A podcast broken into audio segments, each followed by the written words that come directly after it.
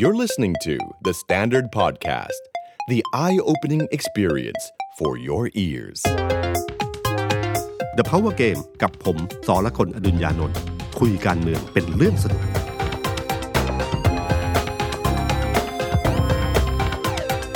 สวัสดีครับ ผมสอละคนอดุญญานนท์สวัสดีครับ ผมเอกธนกรวงปัญญาคอนเทนต์ครีเอเตอร์การเมืองของ The Standard ครับ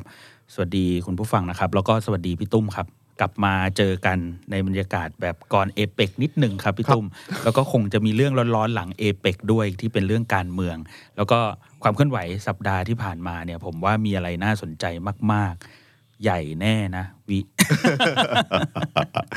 มันมันใหญ่จริงครับๆนะครับ เพราะว่าหลังใหญ่จากยังไงครับอย่างหลังจากที่คลุมเครือกันมานานใช่ไหมครับครับมันก็มีข่าวลือเรื่องที่ สองปอพี่น้องสองปอแตกกันนะครับ คือตู่กับป้อมเนี่ยครับแตกกันเนี่ยนะครับ เพราะว่าเหมือนกับว่าจะจะแยกไปตั้งพรรคใหม่หรือเปล่าอะไรอย่างเงี้ยฮะอืม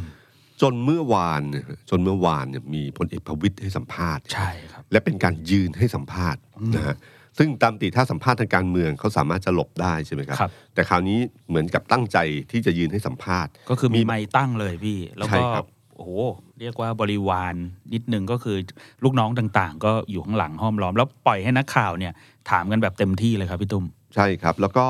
ตอนที่ถามนี่ก็คือว่าเอ่อตอนที่ถามเนี่ยมันมีถามไปเรื่องการเมืองสักพักหนึ่งพลเอกประวิตยก็พยายามบอกว่าให้ถามเรื่องอื่นบ้างอ่าใช่ใช่แต่นักข่าวใช่ก็ไม่หยุดใช่ยังถามต่อครับไอ้ตรงถามต่อเนี่ยเป็นเรื่องเลยนะครับ คือตามติถ้าถามแบบนี้เนี่ยพลเอกประวิตยถ้าไม่อยากตอบก็สามารถเดินหลบได้ ใช่ครับ เดินเฉยๆขึ้นขึ้นขึ้นรถขึ้นรถไปไปเลเลยยครับซึ่งก็เป็นปกติที่เห็นชัดอยู่แล้ว แต่ครั้งเนี้ยไม่ใช่นะครับ ครั้งนี้ยืนปักหลักตอบ ประเด็นก็คือนักข่าวถามว่าถามนำเลยฮะคือในฐานะนักข่าวก็ต้องถามนำนิดนึงครับนะว่าถ้าพลเอกประยุทธ์ขนสสพลังประชารัฐไปอยู่รวมไทยสร้างชาติ จะว่ายังไงนะครับอ่าอ่า ลุงป้อมก็ตอบเลยบอกว่าไปเลยไปไหนก็ไป ผมไม่ว่าอะไรอืมใครอยากไปไหนก็เป็นเรื่องของตัวบุคคลอ่าแต่เสียงถ้าดูจริง ๆ คือเสียงไม่ได้ฉุนเฉียวนะครับ คือตามตีพลเอกประวิตยเนี่ยจะเป็นเวลาถ้ามูลเขาโกรธหรือเขาไม่พอใจคำถามอะครับจะตอบแบบเสียงเสียงค่อนข้างดุใช่ดูนะดูฮะงุนงิดงุนงิดดูน่อยหงุดหงิดครับแต่นี่ตอบธรรมดาธรรมดานะครับแล้วเมื่อนักข่าวถามย้ำว่าพลเอกประยุทธ์จะไปก็ไม่ห้ามใช่ไหมนะครับพลเอ่อพลเอกประวิตยก็บอกว่าไม่ห้าม ผมไม่ห้ามใครทั้งนั้นโอ้โหผมว่าคือพอตรงนี้ปุ๊บทุกคนก็อ้าวครับก็กลายเป็นประเด็นเรื่องเรื่องขึ้นมาทันทีว่าเหมือนกับว่าจริง ๆ แล้วเนี่ย จริง ๆ ข่าวก่อนหน้านี้มันก็มีข่าวมาเรื่อยๆ อย่างผมได้ข่าวจากคนใกล้ชิดมากๆ ของพลเอกประประวิตยก็บอกว่าพลเอกประยุทธ์เนี่ยคงย้ายไปอยู่พักรวมไทยสร้างชาติ คือได้ข่าวแว่วๆผมว่านักข่าวคงได้ยินข่าวคล้าย ๆ กันอืมแต่ข่าวเนี้ยมันเหมือนกับการยืนยันว่าถ้าจะไปก็ไปไม่ห้ามอืม คือแทนที่คิดว่าเฮ้ยไม่มีอะไรเราพี่น้องเราต้องคุยกันอยู่อ่าที่นี่อยู่แล้ว จะไม่ไม่ไม่ใช่คำแบบนั้น แต่คำบอกว่าผมไม่ห้าม ผมไม่ห้ามใครทั้งนั้นเนี่ยก็เลยโดนตีความหนักเลยครับ แล้วพอตีความหนักปั๊บเนี่ยภาพที่เกิดขึ้นของวันรุ่งขึ้นอืมคือถ้าถ้าต้องการสยบข่าวก็จะสยบข่าวด้วยการที่มานั่งคุยกัน แล้วออกมาอ่าทำอะไรทำท่าทางน่ารักกอดครับคอครับกอดเอวกันบ้างคุยกันแล้วนะรักกันดีอะไรอย่างเงี้ยครับเราไม่ไปไหนอยู่แล้วอ่าซึ่งก่อนหน้านี้ชอบตอบคำถามอะไรแบบนี้นะครับพี่ตุ้มใช่เวลานักข่าวไปถามปุ๊บเฮ้ย ไม่พากจากกัน เป็นเหมือนพี่น้องออกครับมาจากท้องเดียวกันอะไรอย่างเงี้ยเออแต่ผลภาพที่ทางการเมืองที่ออกมาของเมื่อวานในการประชุมคลมก็ครับคือว่าพลเอกประยุทธ์เดินมาโดยมีคุณพีรพันอ่าธ์ใช่ครับ อยู่ข้างหลังครับ คุณพีรพันธ์นั่นคือหัวหน้าพักรวมไทยสร้างชาติใช่ครับซึ่งเป็นที่ปรึกษาของท่านนายกใช่นะฮะแต่ข่าวนี้เดินมาด้วยกันอืมหลังจากข่าวนั้นหนึ่งวันอืมนะครับ ซึ่งถ้าสมมติว่าไม่ต้องการให้เป็นข่าว หรือมีโปรแกรมอยู่แล้ว เราก็สามารถหลบภาพนี้ได้นะครับ คุณพีรพันธ์ไม่มาก็ได้ หรือขยับไปอืมไปหลังไม้ที่หลังไม่ต้องให้นักข่าวเห็นก็ได้นะครับซึ่งปกติก็ไม่มาเดินนะพี่ใช่ไหมสมัยก่อนปกติเวลาประชุมคลมคนเดินซ้ายขวาเนี่ยหนึ่งคุณแลมโบครับสองคุณธนกร ซึ่งเคยเป็นโฆษกรัฐบาลตอนนี้ไปเป็นสสแล้วแต่คุณพิรพันธ์น้อยมากครับครับ เมื่อวานปรากฏตัวแบบพี่ตุ้มบอก ซึ่งปรากฏตัวหลังข่าว ใช่ ถ้าถ้าคุณจำได้ว่าพลเอกประยุทธ์เนี่ยชอบใช้ภาพทางการเมืองอย่างนี้บ่อยอืมๆตอนสมัยคุณอุตตมะกับคุณสมคิดที่รู้สึกมีปัญหา ตอนที่จะโดนทวงคืนตำแหน่งหัวหน้าพักครับ ตอนนั้นที่มีปัญหามากๆเนี่ย ก็มีการยืนคุยกันให้เห็น ต่อหน้าแบบเหมือนกับยืนว่ายืนอยู่หนุนอยู่ฝั่งนี้อะไรครัเงี้บยครับก็มีภาพภาษาการเมืองอย่างเงี้ยที่ใช้อยู่เป็นประจำ คราวนี้อ่านอย่างอื่นไม่ได้เลยครับ จะอ้างวันนี้ว่า เอ้ยไม่มีอะไรอืมก็เป็นเรื่องปกติอ่าที่เป็นที่ปรึกษาไม่ใช่ครับครับ ภาพการเมืองชัดมาก คือต้องการให้เกิดขึ้นในเมื่อวานให้เกิดขึ้น แล้วก็มีภาพภาพหนึ่งที่ออกมาใช่ไหมครับ คือภาพที่สองคนนั่งคุยกันอ่าก่อนประชุมคลมซึ่งตามรายงานข่าวก็คือบอกว่าตามเดียเขาจะนั่งคุยกันสามคนครับแต่คราวนี้คุณอนุพงศ์เดินออกมาครับเหมือนกับให้คุยกันสองคนอืมแล้วก็เป็นภาพของคุณเอ่อคุณประวิทย์ครับ ที่สูบเอ่อสูบไปครับนะครับส่วนพลเอกประยุทธ์เนี่ยก็เหมือนกับนั่งยืนดูนั่งดูมือคือท่าทีไม่ใช่ท่าทีแบบ แบบกลมเกลียวมากนักนะครับเหมือนเหมือนเดินมาเจอกันแล้วนั่งที่ใกล้กันพอดีเออเหมือนกับมีคนบอกว่าเปรียบเทียบเหมือนกับว่าตอนที่เราไปกินข้าวกับใครแล้วเราไม่ไม่อยากคุยด้วยแล้วมือถือมาเล่นนะครับคล้ายๆประมาณนั้นเลยครับนะครับเออซึ่งภาพนั้นน่ะคำถามผมก็คือว่าใครเป็นคนส่งอืมอ่า แล้วก็เฉลยครับพี่ใครเป็นคนว่าส่งครับทีมงานของพลเอกประวิตยอ่าอ่าก็มีนักข่าวที่เขาได้ภาพนี้มา แล้วก็บอกว่าเออได้มาจากทีมงานท่านประวิตยเนี่ยแหละ ก็ส่งถ่ายแล้วก็ส่งมาให้สื่อคำถามก็คือว่าภาพนี้ต้องการสื่ออะไร ถ้าเป็นออกมาจากมุมของพลเอกประวิตยครับ ผมก็มองว่ามันต้องการสื่อให้เห็นว่าเอ้ยพี่น้องได้คุยกันแล้วนะอืมนะครับ มีการคุยที่ไม่ได้เป็นความขัดแย้งระหว่างสองปออมนะครับ แล้วก็มีการเหมือนคุยเคลียร์ใจ แต่ผมว่าทศท่านอาจจะเลือกภาพไม่ค่อยดีนัก ถ้าเลือกภาพแบบยิ้มแย้ม จับมือกอดกันหน่อยก็จะดูดีนะหครือรับรีบถ่ายรีบออกหรือเปล่าครับพี่ครับอ่าเออกลายเป็นภาพที่กับดูโดนตีความว่าค่อนข้างบรรยากาศค่อนข้างตึงเครียดนะครับ แต่พอภาพนี้ออกมาเนี่ยครับแล้วก็จะมีข่าวว่าในที่ประชุมคอรมอใช่ไหมครับพลเอกประยุทธ์พูดในที่ประชุมคอรม อพูดบอกว่านอกจากพูดเรื่องเบรกเรื่องเอ่อเรื่องของภูมิใจไทยกับประชาธิปัตย์แล้ว ก็ยังบอกว่ากับพี่ป้อมไม่มีอะไรนะไม่เครียดไม่ทะเลาะกันอยู่แล้ว ความเป็นพี่เป็นน้องมันเลิกไม่ได้อืมเรื่องอื่นก็ว่ากันไปอ่าประโยคสุดท้ายนี่นะครับ เรื่องอื่นก็ว่ากันไปเนี่ยมันทำให้สะท้อนให้เห็นว่า อ๋อ จริง ๆ แล้วก็คือไม่เกี่ยวกับความสัมพันธ์ส่วนความสัมพันธ์อืม การตัดสินใจทางการเมืองเป็นอีกเรื่องหนึ่งอ่าเรื่องอื่นก็ว่ากันคไปรับคล้ายๆพลเอกประวิตยตอบสื่อเมื่อวานอยู่เหมือนกันนะครับพี่ตุ้มครับที่บอกว่าช่วงหนึ่งบอกว่าก็สนิทกันมา 30 40 ปี 50 ปีเนี่ยไอ้เรื่องการเมืองก็ว่ากันไปอืมไม่ได้คุยกันเรื่องนี้อะไรอย่างเงี้ยอืมคือพูดบอกว่าก็เจอกันทุกวันแต่ไม่ได้คุยกันเรื่องนี้อ่าก็ก็ก็อาจจะเป็นไปได้ เพราะว่าในแง่การเจรจาต่อรอง ใครพูดก่อนเสียเปรียบอืมใครถามก่อนเสียเปรียบครับแสดงว่าตัวเองอยากให้เป็นอย่างนั้นนะครับ แต่ผมไม่รู้ว่าพี่น้องเขาอาจจะคุยกันดีกว่านี้ก็ได้นะ แต่เราไม่รู้จริงๆนะครับ แต่ภาพที่ออกมาชัดเจนค่อนข้างมากทีเดียวนะครับ ว่าพลเอกประยุทธ์มีท่าทางที่จะแยกตัวออกไปนะครับคำถามว่าทำไมถึงทั้งคู่ถึงแตกกันผมว่าเป็นคำถามใหญ่ที่หลายคนสงสัยมากนะครับอืมเอ่อในมุมของทางการเมืองก็คือว่า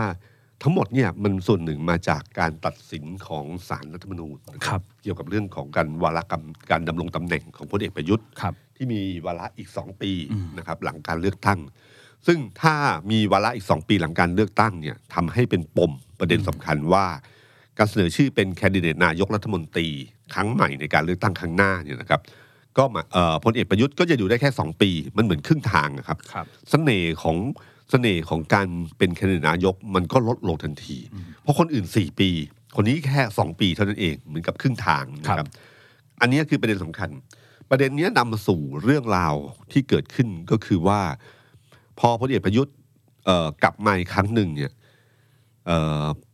บรรยากาศมันไม่เหมือนเดิม เพราะหนึ่งเดือนที่ไม่อยู่เนี่ยนะครับพลเอกประวิตยเริ่มใส่กางเกงยีนอ่าเริ่มใส่รองเท้าผ้าใบครับนะครับเริ่มไม่เขินเวลาคนบอกว่าเป็นท่านนายกใช่แล้วก็รู้สึกได้วอร์มอัพแล้วก็เอ๊ะอ่าก็เป็นได้นี่นาครับนี่คือการคนที่ตีความกันว่าเป็นอย่างนั้น แล้วก็ทำให้ พลเอกประยุทธ์กับพลเอกประวิตยเนี่ยผมรู้สึกว่าช่วงต้นๆนะถ้าจำบรรยากาศได้มันก็มีบรรยากาศที่ไม่ค่อยดีนะอืมนะครับเอ่อถามว่าแต้มนี้ใครเป็นต่ออถ้าบอกว่าอยู่แค่สองปีพลเอกประวิตยน่าจะเป็นต่อใช่ไหมครับครับเพราะว่าเขากลุ่มสภาพภายในพรรคพลังประชารัฐอืมเอ่อก่อนอื่นต้องเข้าใจก่อนว่า ภาพของตอนที่สามปอดีๆ กันอยู่เนี่ยเขาแบ่งงานกันชัดเจนอืมพลเอกประยุทธ์ก็คือดูแลเรื่องการบริหารประเทศก็คือรัฐบาลครับ ใช้อำนาจเต็มที่อืมแม้แต่ปลดเลขาธิการพรรคพลังประชารัฐโดยไม่บอกหัวหน้าพรรคก็สามารถทำได้อ่าปลดออกจากคลมพลเอกประวิตยก็คือเลือดไปโอเค มันแบ่งงานกันแล้วอืมแต่พอมาพันพรรคพลังประชารัฐปั๊บเนี่ยก็อยู่ในอำนาจของพลเอกประวิตยอืมพอเกมเข้าในสภาเมื่อไหร่เนี่ยครับพลเอกประยุทธ์จะเริ่มหนาวหนาวๆสั่นๆ เป็นไข้ทุกครั้ง เพราะไม่รู้ว่าใครเอ่อพี่ป้อมจะคอนโทรลสสยังไงบ้างครับพอเจอเรื่องอภิปรายไม่วางใจครั้งนั้นเข้าไปที่มีที่จะเรียกก็เกิดการกบฏ ย่อยๆนะใช่ฮะใช่ จนนำไปสู่เหตุการณ์การปลดคุณธรรมนัฐออกครับไปเนี่ยครับอืม ครั้งนั้นเนี่ยเป็นครั้งที่ผมว่าพลเอกประยุทธ์เริ่มรู้แล้วว่า แบบเนี้ยมันเป็นเกมที่ตัวเองขาลอยนะครับเขารู้แล้วว่าเสถียรภาพที่ตัวเองไม่ได้เข้าไปในพักได้เลยเนี่ยอืม มีปัญหา ครับ จากนั้นก็เริ่มมีข่าวเรื่องการส่งคนเข้าไป คนคนหนึ่งที่โดนส่งเข้าไปคือคุณพีรพันธ์ใช่ไหมครับครับ คุณพีรพันธ์เข้าไปปั๊บเนี่ยกลับไม่มีบทบาทในพักเลยอืมโดนให้เป็นผมไม่จำตำแหน่งไม่ได้ครับ แต่หน้าที่อันหนึ่งคือคิดเรื่องโครงสร้างพักอะฮะคือเข้าไปแบบเจาะวงในแทบไม่ได้เลยอะครับครับไม่ได้มีบทบาทนำเลยครับเอ่อตำแหน่งการกรรมการบริหารพักที่พยายามส่งคนเข้าไปก็ไม่ได้ครับเลือกตั้งหัวหน้าพักเอยเลือกตั้งพักครั้งล่าสุดอืมปรากฏว่าตำแหน่งที่ว่างอยู่ก็เป็นคนของพลเอกประวิตยครับไม่มีพื้นที่ให้พลเอกประยุทธ์เข้าไปหายใจเลยอืมนะฮะ สุดท้ายคุณพีรพันธ์ก็เลยลาออกประมาณเดือนเมษาที่ใช่ผ่านมา แล้วก็สุดแล้วก็มาอยู่พักรวมไทยสร้างใช่ชาติใช่ไหมครับมาปักหลักตรงนี้ ภาพตรงนี้แหละครับ ที่ผมว่ามันทำให้พลเอกประยุทธ์เริ่มไม่แน่ใจในฐานะตัวเอง ถ้ายังอยู่ในพรรคพลังประชารัฐอืมและถ้าเลือกตั้งครั้งหน้า ถ้าสมมติเจรจากันว่าพลเอกประยุทธ์มาเป็นแคนดิเดตนายกรัฐมนตรีเหมือนเดิมก็ได้อืมแต่มีคนอื่นด้วยนะอืมเพราะว่าคุณอยู่แค่สองปีอืมผมเอก ผมว่าพลเอกประยุทธ์คงไม่สบายใจนักนะฮะเพราะไม่รู้ว่าเลือกตั้งเสร็จคือใช้ชื่อ และบารมีของพลเอกประยุทธ์ในการหาเสียงเพราะต้องยอมรับว่าเขามีคะแนนคะแนนนิยมอยู่แล้วนะครับถ้าใช้ชื่อเอ่อแล้วก็บารมีของพลเอกประยุทธ์เนี่ยไปหาเสียง แต่พอเลือกตั้งเสร็จปั๊บในสภาปรากฏว่าสสในพักบอกว่าเฮ้ยไม่เอา แค่สองปีไม่เอา เปลี่ยนเป็นลุงป้อมขึ้นมาอืมพลเอกประยุทธ์ตก ตกมาตายทันทีเลยอืมนั่นในทางการเมืองนี่ผมว่าตรงนี้เขาระมัดระวังอยู่ครับเขาพออ่านเกมตรงนี้อยู่ได้นะครับ เหมือนเป็นทางเสี่ยงอยู่เหมือนกันใช่ไหมพี่อืมใช่ครับ และอีกมุมหนึ่งก็คือ ผมไม่รู้ว่า ถึงขั้นมีการคุยกันหรือเปล่าว่า อย่าเป็นต่อเลยพักเถอะอ่าไปต่อหรือพอแค่นี้ ใช่ ช่วยหาเสียงเฉยๆอะไรเงี้ยอ่าเราก็ไม่รู้ว่าเจรจากันขนาดไหน แต่สุดท้ายแล้วผมว่าพลเอกประยุทธ์เริ่มรู้สึกไม่มั่นคงครับนะครับ ในขณะที่พลเอกประวิตยอาจคิดว่าเขาเป็นหัวหน้าพักคุมพักอยู่สอสอน่าจะอยู่กับเขาครับ แต่อย่าลืมว่าสสย้ายพักได้ตลอดนะครับ การอยู่พลังประชารัฐเนี่ย ไม่ใช่เพราะชื่อเสียงของพลเอกประวิตยที่ทำให้ทุกคนได้รับการเลือกตั้งครับ นอกเหนือจากกระสุน นอกเหนือจากเอ่อการการหักช่วงท้ายๆที่เอาสสเข้ามาในสังกัดอ่าโดยที่พักเพื่อไทยกลับตัวไม่ทันนะฮะ อีกอันหนึ่งก็ต้องยอมรับว่ากระแสพลเอกประยุทธ์มีจริงอืมนะกระแสพลเอกประยุทธ์มีจริงครับ แล้วกระแสนี้ก็ได้รับการพิสูจน์ในการทำโพลในช่วงที่ผ่านมาว่าอืมในภาคใต้นี่อันดับหนึ่งนะครับกทมอันดับสองนะครับครับพลเอกประยุทธ์มีมีคะแนนนิยมค่อนข้างสูงทีเดียวไม่ครับไม่ใช่แย่นะครับอืมในขณะที่ในขณะที่พลเอกประวิตยเนี่ยในโพลแทบไม่เห็นเลยครับถามว่าสสเหล่านี้ โดยเฉพาะสสภาคใต้เนี่ยมีสิบกว่าคนของพลังประชารัฐเนี่ยครับ ถ้าพลเอกประยุทธ์ย้ายพักไปอยู่ที่ไหนเนี่ย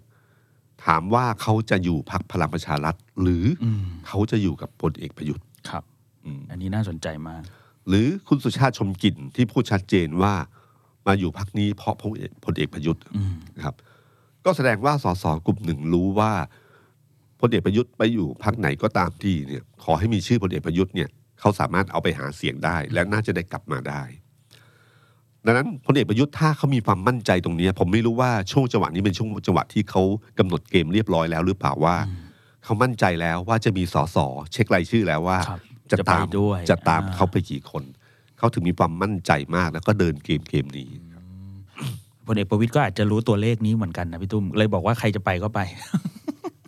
อาจจะแบบหาวิธีคอนโทรลแต่อันหนึงที่ หลายคนฝากมาถามพี่ตุ้มเหมือนกันครับครับ ไอ้เรื่องสองปีเนี่ยแหละพี่ ครับคนก็ถามว่า เอ๊ะทำไมรู้ว่าตัวเองอาจจะอยู่ได้แค่สองปีทำไมพลเอกประยุทธ์ในแง่ว่าถ้าตัดสินใจไปต่อครับพี่ทำไมยังไปต่อสองปีหรือว่าทำไมคนที่อยากจะไปกับพลเอกประยุทธ์ถึงยังอยากจะต้องไปต่อ เพราะเอาจริงมันไม่ได้ครบวาระใช่ไหมพี่ ถ้าสมมติมองแค่ว่ามีโอกาสอยู่ต่อแค่สองปีอะไรอย่างเงี้ยครับ คือผมว่านะฮะคนที่อยู่ในอำนาจการเมืองสองปีก็ไม่ค่อยทิ้งแล้วนะครับ แล้วก็ ประเทศชาติต้องการครับประเทศชาติต้องการแล้วก็มันสองปียังทำอะไรได้เยอะอ่าแล้วก็มีงานที่ค้างคาอยู่อ่าถ้ามองในมุมบวกนะฮะที่พยายามพูดตลอดเวลาว่ามีงานอะไรค้างคาอยู่จะเสร็จสมบูรณ์ภายในเท่าไหร่ ระบบรางทั้งหมดจะเป็นยังไงอืมระบบรถเอ่อรถอีวีทั้งหลายที่เข้ามาในประเทศไทยจะเป็นยังไงเนี่ยครับมันเป็นงานต่อเนื่องที่น่าจะทำต่อได้ ก็ก็ที่ผ่านมายังยังไม่พอยังไม่พอครับแปดปียังน้อยเกินไป เขายุทธศาสตร์ชาติยังยี่สิบปีเลยโอเคครับโชคดีที่เขาให้แค่นี้นะครับ ถ้าไปต่ออาจจะไปถึงยี่สิบนะครับโอเคครับ ก็ก็คือผมว่าคนมีอำนาจก็คิดว่าจะไปต่อแล้วก็อาจจะคิดว่าถอยตอนนี้อาจจะยังไม่ได้ถอยด้วยชัยชนะ คนทุกคนอยากลงเวทีแบบเขาทรายอะหาทางลงเขาเขาทรายกาแล็กซี่คือลงในฐานะเป็นแชมป์ครับเสียงเฮอืมเป็นพลเอกเปรมที่ ลงไปเสร็จแล้วปั๊บเกิดโชดช่วงชัชวานอืมถ้าจำคำนี้ได้ในช่วงครับในอดีตก็คือเอีสเซนซีบอร์ดบูมขึ้นมาสมัยนาชาติเนี่ยครับคือผลพวงจากพลเอกเปรมอืมเดินลงแล้วทุกคนปรบมือครับคือผมว่าทุกคนอยากเป็นอย่างนั้น แม้แต่คุณทักษิณในตอนเลือกตั้งครั้งที่สองเนี่ย เชื่อว่าถ้าไม่เกิดเหตุการณ์รัฐประหารไปเนี่ย ถ้าพลเอกเอ่อถ้าคุณทักษิณอยู่ต่อจนครบวาระสมัยที่สองครับผมเชื่อว่าเขาจะถอยแล้วเขาจะถอยแบบเขารู้สึกว่า สง่างามก็คือแบบด้วยชัยชนะด้วยความสำเร็จด้วยเศรษฐกิจที่ดีอะไรทำนองเนี้ยครับอืมอืมแล้วก็เป็นเหมือนกึ่งรัฐบุตรบุรุษไปเลยครับ แต่พลเอกประยุทธ์เนี่ยผมคิดว่าถ้าถอยตอนเนี้ยมันยังไม่จบ เพราะว่าถ้าถอยตอนเนี้ยคือภาพคนรู้สึกว่าเศรษฐกิจไม่ดีอะนะครับคะแนนนิยมของรัฐบาลก็ไม่ได้ดีมาก ทุกคนก็รู้อยู่ครับว่าเป็นยังไงใช่ไหมฮะเขาอยากถอยให้ดีฉะนั้นสองปีที่เหลือเนี่ยด้วยความหวังว่าครับ สองปีที่เหลือเนี่ยจะทำให้มันดี แล้วก็ลงจากเวทีอย่างสง่างามแต่งตัวอีกนิดนึงครับาขออีกนิดนะคขรับออีกนิดขออีกนิดอีกนิดนึงอยู่ปีต่เจ็ดอศูนย์เลเลยยได้ไหมนะครับเออน่าสนใจครับพี่อันนี้ครับ แล้วก็ถ้าเราดูจริงคือถ้าเขากำหนดเกมแบบนี้ได้เนี่ยครับเขามองอยู่แล้วว่าจังหวะเนี้ยคือจังหวะที่เขาอาจจะเริ่มถอยครับจากพลังประชารัฐไปอยู่รวมไทยสร้างชาตินะครับ เกมนี้จะเป็นเกมที่พลเอกประวิตยต้องแก้เกม เวลาที่บอกว่านับรายชื่อสอสอกันเนี่ยครับที่ว่าพลเอกประยุทธ์นับพลเอกประวิตยนับเนี่ยครับทุกทางคนต่างรู้อืมละรายชื่ออาจจะไม่เหมือนกัน ผมเชื่อว่าจะมีรายชื่อซ้ำเยอะนะครับ อ่า ไปเช็คชื่อทางนี้ที เช็คชื่อฝั่งนี้ทีนะครับ ฝั่งนี้ก็บอกยังอยู่ครับ ฝั่งนี้ครัก็บยังอยู่ครับเออยังอยู่ครับ ผมไปกับพี่แน่ครับ อะไรอย่างเงี้ยนะครับ อ่าเอาอย่างเช่น คุณชัยวุฒิเนี่ยคุณคิดว่าไปไม่ไปอ่าเนี่ย อันเนี้ยก็น่าสงสัยใช่ไหมครับ ครับ คุณสันติคุณคิดว่าไปหรือไม่ไป อ๋อ เพราะคุณชัยวุฒิอะตอน 30 วันตอนนั้นเนี่ยโอ้โห แทบจะเป็นคีย์แมนพาพลเอกประวิตยนี่ลงพื้นที่ตลอดเวลาใช่แล้วล่าสุดพอกลับมาก็ยังฝั่งนายกก็ใช้เป็นตัวแทนไปเปิดงานนู่นเปิดงานนี่เห็นใน Facebook ความเคลื่อนไหวครับก็เห็นตามนายกอยู่ตลอดเหมือนเออเอ้ยหรือเป็นคุณสมบัติพิเศษไหมพี่แบบนี่แหละนี้ชื่ออยู่ซ้ำชัวร์อยู่ได้อยู่ได้ทุกฝั่งอะพี่ชื่อซ้ำชัวร์เอครับอเออแล้วก็ตอนเนี้ยผมว่ารอดูพลเอกประวิตยว่าจะพลิกเกมยังไงบ้าง เพราะว่าอำอย่าลืมว่าอำนาจเด็ดขาดในมือในการบริหารครับอำนาจการใช้งบประมาณ คุมหน่วยงานสำคัญต่าง ๆ เนี่ยอืมอยู่ในมือพลเอกประยุทธ์ทั้งสิ้นนะครับพลเอกประวิตยแทบจะไม่มีอะไรเท่าไหร่นะครับ ดูอย่างง่ายๆผมว่าอันเนี้ยชัดที่สุดครับคือกรณีของเรื่องเออบ่อนที่ยานาวาโอ้โหเป็นข่าวใหญ่ข่าวโตมากครับ ใครจะมองในเชิงว่าเป็นเรื่องข่าวตำรวจข่าวอาชญากรรมปกติ ผมเชื่อว่าแวดวงการเมืองคงไม่เชื่อกันครับนะครับอืมมันมีการทลายห้างที่ใหญ่มากครับแล้วมันต่อเนื่องเยอะมากนะครับ ถ้ากำหนดเกมแบบร้อยเปอร์เซ็นถ้าสมมติทำทุกอย่างเนี่ยโดยที่รู้ทุกอย่างหมดเรียบร้อยเนี่ย ถือเป็นเกมที่โหดมาก แล้วก็เกมที่ที่มีผลเยอะมากครับ บุกบ่อนเสร็จปั๊บบ่อนคนจีนอืมมีเรื่องยาเสพติดด้วยอืมนะครับ มีเรื่องเออคนจีนเรื่องเปลี่ยนสัญชาติอะไรคพรัวบกนี้ด้วยอืมและตามมาด้วยเรื่องของการบริจาคเงินอ่า เข้าพรรคพลังประชารัฐครับ ผมไปเช็คเวลาดูแล้วครับอืมโชคดีมาก ที่เป็นช่วงเวลาก่อนที่คุณธรรมนัฐจะเป็นเลขาธิการพรรคสองเดือนอ่าแต่บริจาคเงินไปแล้วสามล้านครับนะครับ ถ้าตีความถ้าเป็นพรรคเพื่อไทยหลายคนบอกว่าถ้าเป็นพรรคเพื่อไทยหรือก้าวไกลคงโดนยุบไปแล้วอ่านะฮะน่าจะลมโดนยุบแต่เมื่อวานแล้วครับนะครับ ตอนนี้ยังไม่โดนยุบ แต่เพียงว่าได้รับการบริจาคเงินเข้าไปนะครับ แล้วก็เกมเนี้คือเกมการเมืองที่เหมือนกับเสียบมีดไว้อันหนึ่งอืมในขณะเดียวกัน ผลกระทบชิ่งที่ตามมาก็คืออยู่ดีมีตัวละครชื่อคุณชูวิทย์ขึ้นมาครับอืมพูดว่ามันคือแป้งมันคือแป้งอืมเพื่อชี้เป้าขึ้นมา จากนั้นก็มีอีกวันหนึ่งก็เป็นการตรวจบ้านของอดีตนักการเมืองที่เป็นรัฐมนตรีคนหนึ่งครับโดยที่เขาไม่เปิดเผยชื่อว่าคือใคราอ่าใช่ใช่เกมเนี้ยทั้งหมดคือเกมที่เล่นคุณธรรมนัฐอืมเอ่อคุณธรรมธรรมนัฐเนี่ยอยู่ในพื้นที่สีเทา คุณชูวิทย์พูดในรายการของเดอะ s แ a นดาร์ดเมื่อวาน ชัดเจนว่าคุณธรรมนัฐเนี่ยควรจะต้องระวังตัวความจริงแล้วอืมอืมเพราะเขาเป็นคนบุคคลที่อยู่ในพื้นที่สีเทาครับมีโอกาสใช้อำนาจรัฐจัดการได้ง่ายอืมและเนี่ยเริ่มแล้วนะครับ ถ้าเกมนี้ใช่นะครับ ก็คือว่าเนี่ยเอ่อมีคนบอกว่าเอ่อคนคนที่เป็นทหารเนี่ยเก่งอยู่เรื่องหนึ่งคือเรื่องการใช้อำนาจครับนะเรื่องอื่นๆอาจจะไม่เก่งมากนักอืมแต่เรื่องการใช้อำนาจรักษาอำนาจเนี่ยเขาเก่งอืมนะฮะ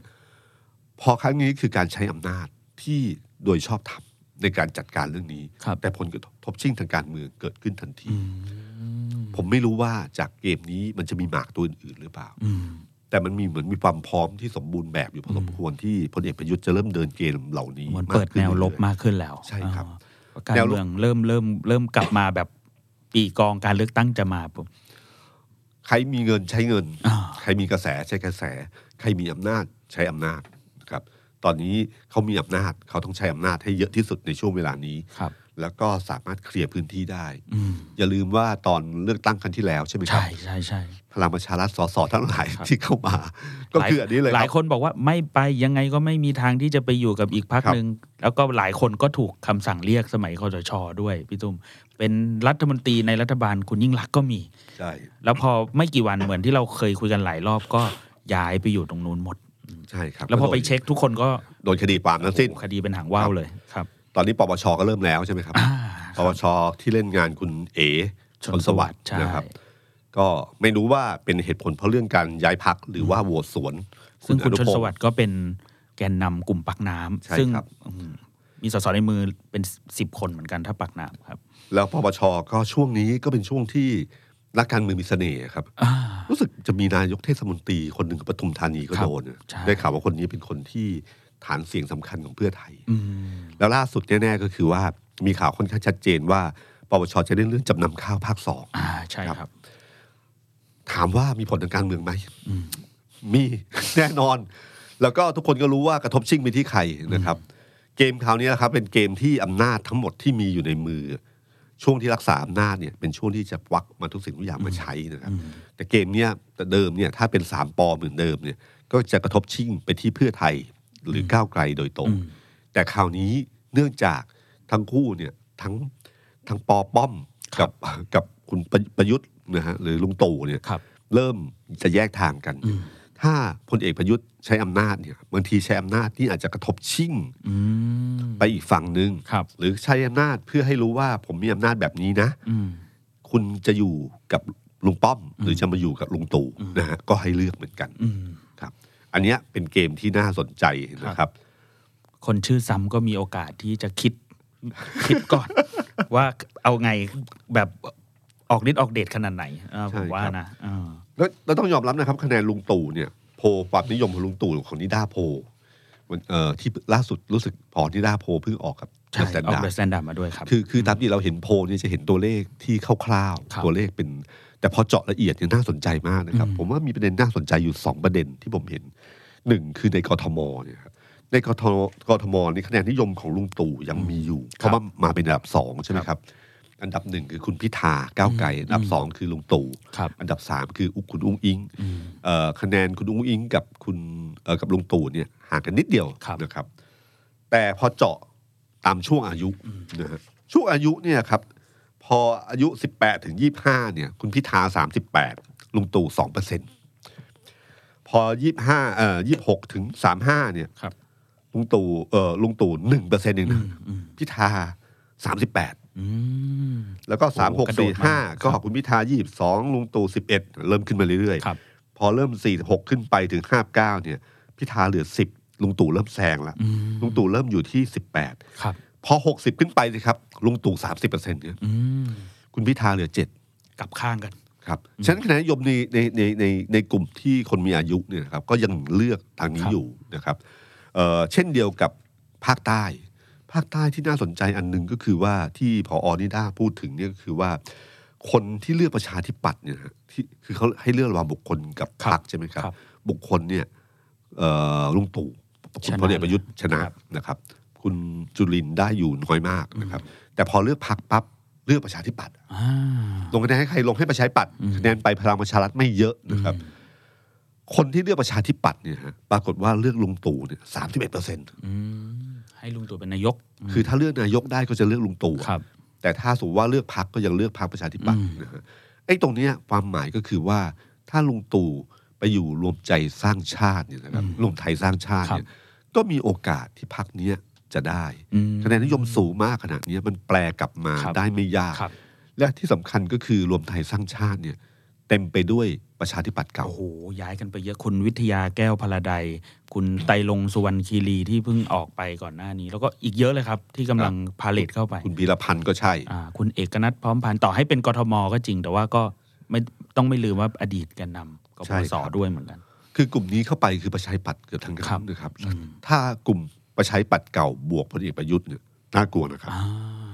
น่ากลัวกว่าพลเอกประยุทธ์อยู่พลังประชารัฐนะครับ สำหรับภาคใต้อืมนะคอืรับมอืมนี่คือแค่สองภาค ภาคอื่นเนี่ยพลเอกประยุทธ์อาจจะไม่เยอะมากครับแต่ถ้าเมื่อเทียบกับคนอื่น ๆ ในแกนนำของรัฐบาลทั้งหมดเนี่ยก็ยังเยอะมากที่สุดอยู่ดีนะครับ นี่คือศักยภาพของพลเอกประยุทธ์ที่หลายคนอาจจะคาดไม่ถึงเอ่อและก็เป็นสิ่งเดียวที่พลเอกประวิตยเนี่ยอาจจะประเมินเรื่องนี้ต่ำไปนิดหนึ่งว่าถ้าลุงตู่ลุกขึ้นสู้ขึ้นมาเนี่ยเพอเพอๆพลังประชารัฐอาจจะได้น้อยกว่ารวมไทยสร้างชาติได้อ่า ถ้าสสกลุ่มต่าง ๆ เนี่ย เทไปที่นี่ครับนะครับคำถามก็คือว่าระหว่างปปชเนี่ย ที่เป็นองค์กรอิสระเนี่ย เป็นองค์กรอิสระของใครนะครับถ้าใครใครครัจะบมี power เรื่องนี้ระหว่างพลเอกประยุทธ์กับพลเอกประวิตยใครจะมี power ในการกำหนดว่าจะเล่นเรื่องไหนเรื่องไหนก่อนใครเนี่ยใครมีนะครับ เพราะว่าอย่างรวมไทยสร้างชาตินะครับพี่ตุ้ม ก่อนหน้านี้ก็มีเดินสายลงพื้นที่แล้วครับครับ แล้วก็ไปภาคใต้ด้วย รอบหนึ่งก็มีมีทีมผมเนี่ยที่ไปด้วยก็ไปที่สุราษฎร์ธานีครับก็ต้องเป็นถิ่นของคุณเอ่อสุเทพก็ไป แล้วก็มีบางส่วนที่เคยอยู่คุณสุเทพก็ย้ายมาอยู่ที่รวมไทยสร้างชาติก็มีครับอืมอืมอืมก็เห็นเริ่มเห็นปรากฏการณ์ของแต่ละพักสร้างอนาคตไทยก็เริ่มไปบุกอีสานแล้วคุณสุพลฟองงามครับ ที่เพิ่งย้ายไปอ่าอะไรเงี้ยครับ คุณหญิงก็ ทัวร์อยู่ที่อีสานลูกเดียวเลยครับ ตอนนี้อ่าเหมือนเก็บแต้มกันอยู่ช่วงนี้อะไรเงี้ยครับ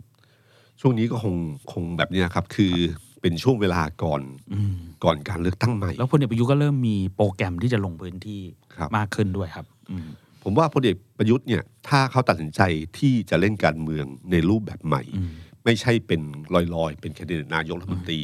แต่จะลงมาเป็นหัวหน้าพักเองเนี่ยครับจะอีกเกมหนึ่งนะครับ ซึ่ง วันนี้อะครับที่คุณอนุทินไปเนี่ยอืมอืมคุณอนุทินอยู่ดีๆ ก็พาคุณศักดิ์สยามไป บอกว่าวันนี้วันเกิดคุณศักดิ์สยามอ่าเหมือนไปขอพรวันเกิดนะครับ ไปบ่อยนะครับ คุณอนุทินนี่ชอบชอบไปพบนายกบ่อย ไม่ใช่ค่อยครับได้เจอกัน ผมว่าเจอบ่อยกว่าแกนนำพักอีกนะครับ พี่ตุ้มอย่างช่วง 30 วันก่อนหน้า เราก็เห็นภาพอยู่บ่อยๆ ว่าคุณอนุทินเนี่ยไปรอบสองรอบ ใช่ครับอืมเป็น เป็นพักที่น่าจะเหนียวแน่นกับพลเอกประยุทธ์อืมอืมทีเดียวนะครับเมื่อวานลอยกระทงก็ไปลอยด้วยอ่าใช่ครับ แล้วก็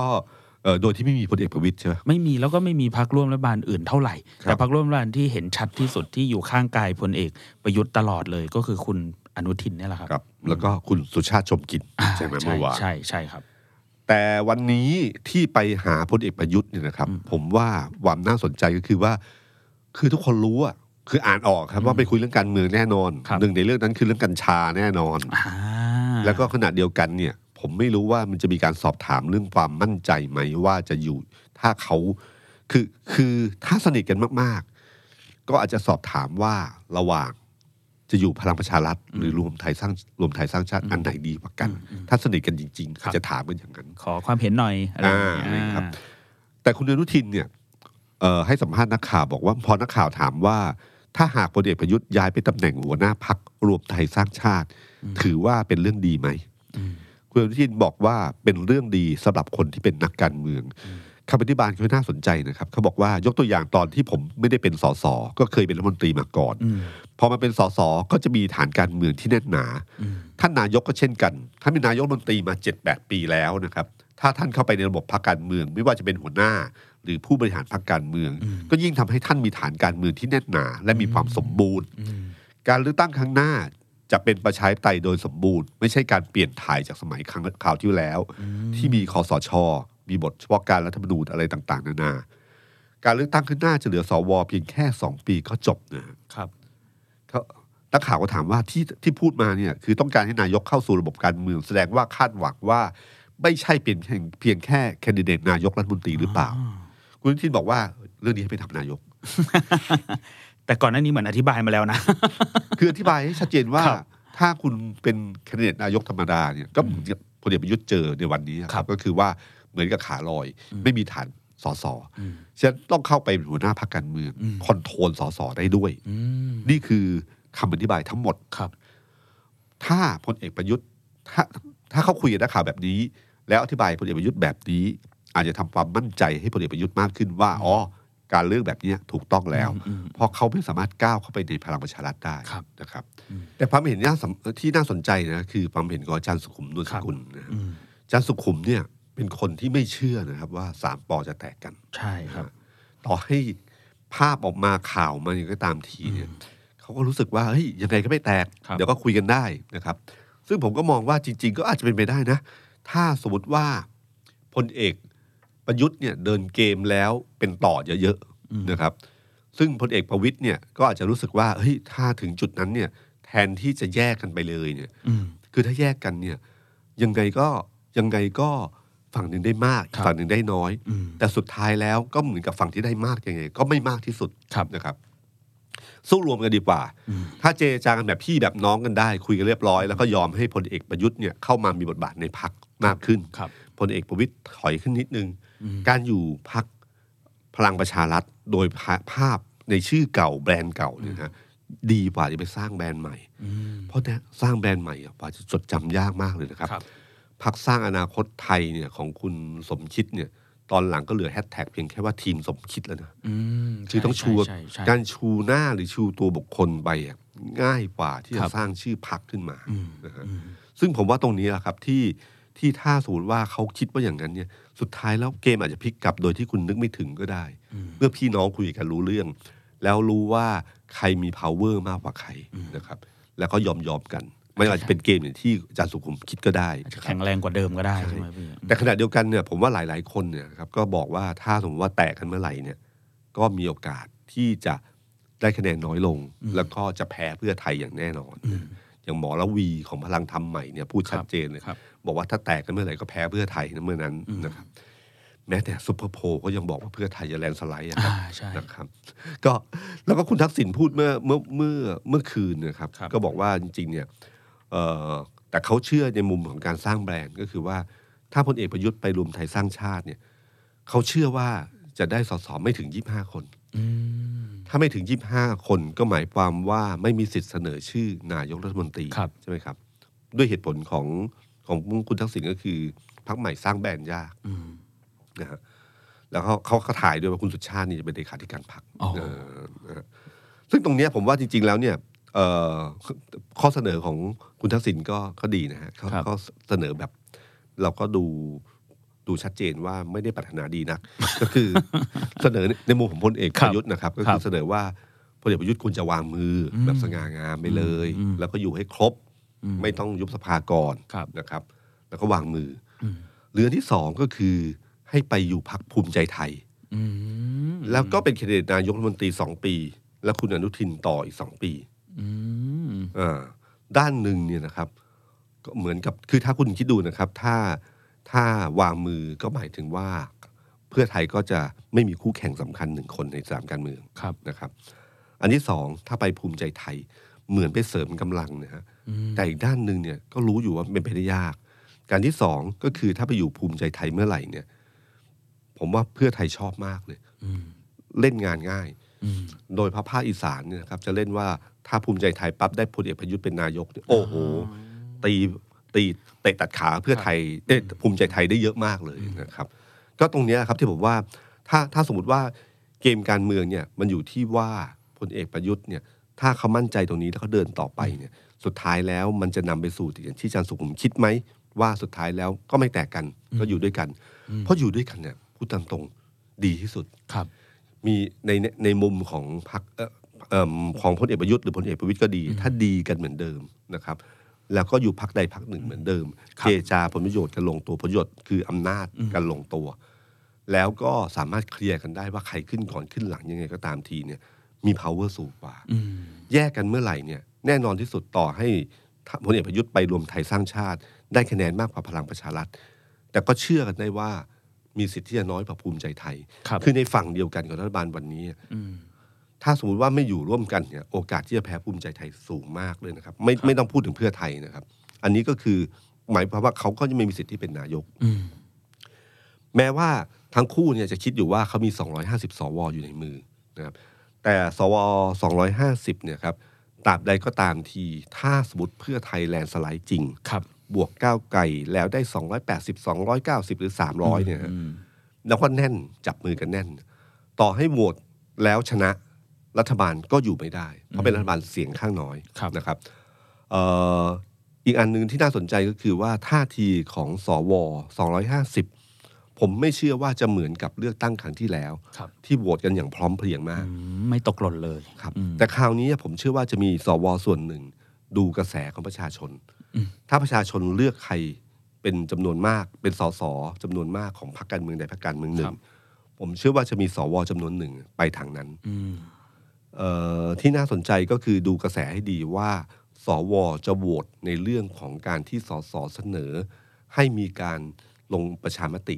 พ่วงกับการเลือกตั้งข้างหน้าอ่าใช่ใช่ลงประชามติว่าให้มีสสรเพื่อร่างรัฐธรรมนูญฉบับใหม่ใช่ไหมครับ ถ้าสวเห็นด้วยกับสิ่งนี้เมื่อไหร่ ก็แปลว่าเขายอมรับความจริงแล้วว่า สวเป็นแค่ชั่วคราว และควรจะปล่อยมือให้กับประชาชนแล้วนะครับไอ้ตรงจุดนี้แหละครับเป็นจุดที่ เป็นจุดที่ผมว่ามันจะไม่เหมือนเดิมครับนะครับ อาจจะได้เห็นความเปลี่ยนแปลงในรอบหน้าครับเราอาจจะได้กาบัตรสองใบก็ได้นะพี่ตุ้มนั่นน่ะสิเออเลือกทั้งสอสอเลือกทั้งว่าต้องจะสามใบดิสอสอสองใบอ๋อแล้วก็นั่นนึงว่าประชามติหนึ่งใบใช่ไหมครับ แต่อาจจะต้องลุ้นอีกด่านหนึ่งก่อน ซึ่งนี่แหละครับประเด็นครับเนี้ยที่จะคุยกันต่อไปอ่าก็คือว่าเกมต่อจากนี้จับตาอะไรบ้างครับ มันมีศาลรัฐธรรมนูญที่ตัดสินคดีสองคดีใช่ไหมครับครับ เกี่ยวกับเรื่องการเลือกตั้งก็คือครับวันที่ยี่สิบสามพฤศจิกาใช่ก็จะเป็นพรบประกอบรัฐธรรมนูญว่าด้วยพรรคการเมืองอืมแล้วก็อีกรอบหนึ่งก็จะเป็นถัดมาอีกสักเจ็ดวันครับพี่ตุ้มสามสิบพฤศจิกายนก็อันเนี้ยไฮไลท์ก็จะตัดสินเกี่ยวกับเรื่องพระราชบัญญัติประกอบรัฐธรรมนูญว่าด้วยการเลือกตั้งสสหารร้อยไที่หารห้าร้อยหารห้าร้อยที่เราเถียงกันอยู่นะครับคือวันที่จะมา30ใช่ไหมใช่จะมาโอ้จะมาหลังเอเปกครับ โอ้โหตรงนี้น่าจับตามองมาก คือถ้าสารมนูญพลิกว่าเอ่อเรื่องนี้ไม่ผ่านเนี่ยโอ้โห ปัดปวดวุ่นวายอ่าแต่ถ้าผ่านฉลุยเมื่อไหร่ก็คือนับถอยหลังสู่การเลือกตั้งแน่นอนครับทุกอย่างพร้อมสมบูรณ์แล้วอืมกติกาชัดบัตรสองใบแน่นอนอืมถ้ามุดหารร้อยขึ้นมาอ้โหครับ ผมว่าสนุก ถ้าหารร้อยขึ้นมาตัดสินแบบนี้ขึ้นมาก็คือเพื่อไทยยิ้มอะครับ ใช่ อย่างเดียวเลยนะครับแล้วบรรดาพักเล็กเอ่ยอะไรเอ่ยก็อาจจะเครียดกันขึ้นมา โดยเฉพาะคุณหมอระวีนี่แหละครับ ที่เป็นคนไปรวบรวมชื่อแล้วก็ยื่นครับครับอืม ก็อันอีกเรื่องหนึ่งก็คือเรื่องของปปชอ่าที่เรื่องคดีจำนำข้าวต่างๆ ก็ดูแล้วกันครับนะครับจะมีเรื่องอะไรบ้างอืมแต่เรื่องที่น่าสนใจที่สุดในช่วงใกล้ ๆ นี้ก็คือเรื่องกฎหมายกัญชาครับไม่กล้าพูดคำว่ากัญชาเสรี เพราะว่าทางภูมิใจไทยบอกว่าไม่ใช่เพื่อการแพทย์เท่านั้นครับนะครับ แต่กฎหมายกัญชาเนี่ยเป็นกฎหมายที่พรรคภูมิใจไทยเนี่ยถือว่าเป็นเรื่องใหญ่มากนะฮะแล้วก็อย่างที่ผมเคยพูดไว้นะครับ ว่าบางทีแบบถ้าย้อนเวลากลับไปได้เขาก็จะรู้ว่าเรื่องบางเรื่องเขาเดินเร็วไป เขาไปตีขนดหางเรื่องกยศ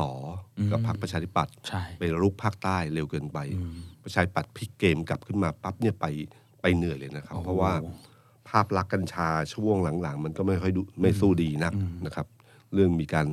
ขายกัญชากันแบบเสรีค่อนข้างมากเนี่ยแล้วเนี่ยมีคนฝากมาตั้งข้อสังเกตกับด้วยครับพี่ตุ้มบอกว่าครับพอประชาธิปัตย์เนี่ยเขาดูมีความเชี่ยวชาญกับเกมในสภามากโอ้โหคือพอไล่บี้ทีไรเนี่ยเป็นเรื่องเป็นราวทุกทีอย่างก่อนหน้านี้เราเราอาจจะจำกันได้เรื่องพรบงบประมาณใช่ไหมครับที่บอกว่ามีการ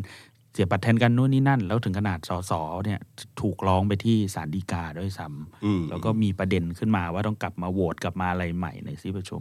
รอบนี้มาเรื่องกัญชาเนี่ยโอ้โห สัปดาห์ที่แล้วครับพี่ตุ้มความเคลื่อนไหวของภูมิใจไทยก็คือออกมาโต้เกือบทุกวันครับพยายามให้ข้อมูลสื่อตลอดคุณอนุทินถึงขนาดแบบออกมาให้สัมภาษณ์อะไรหลายอย่าง แล้วด่านหน้าของพรรคภูมิใจไทยคือ คุณสุประชัยใจสมุทรนะครับครับส่วนด่านหน้าของประชาธิปัตย์คือ คุณสาธิตวงศ์หนองเตยเนี่ยคมรับวยถูกคู่มวยครับคนใต้ด้วยกันด้วยครับ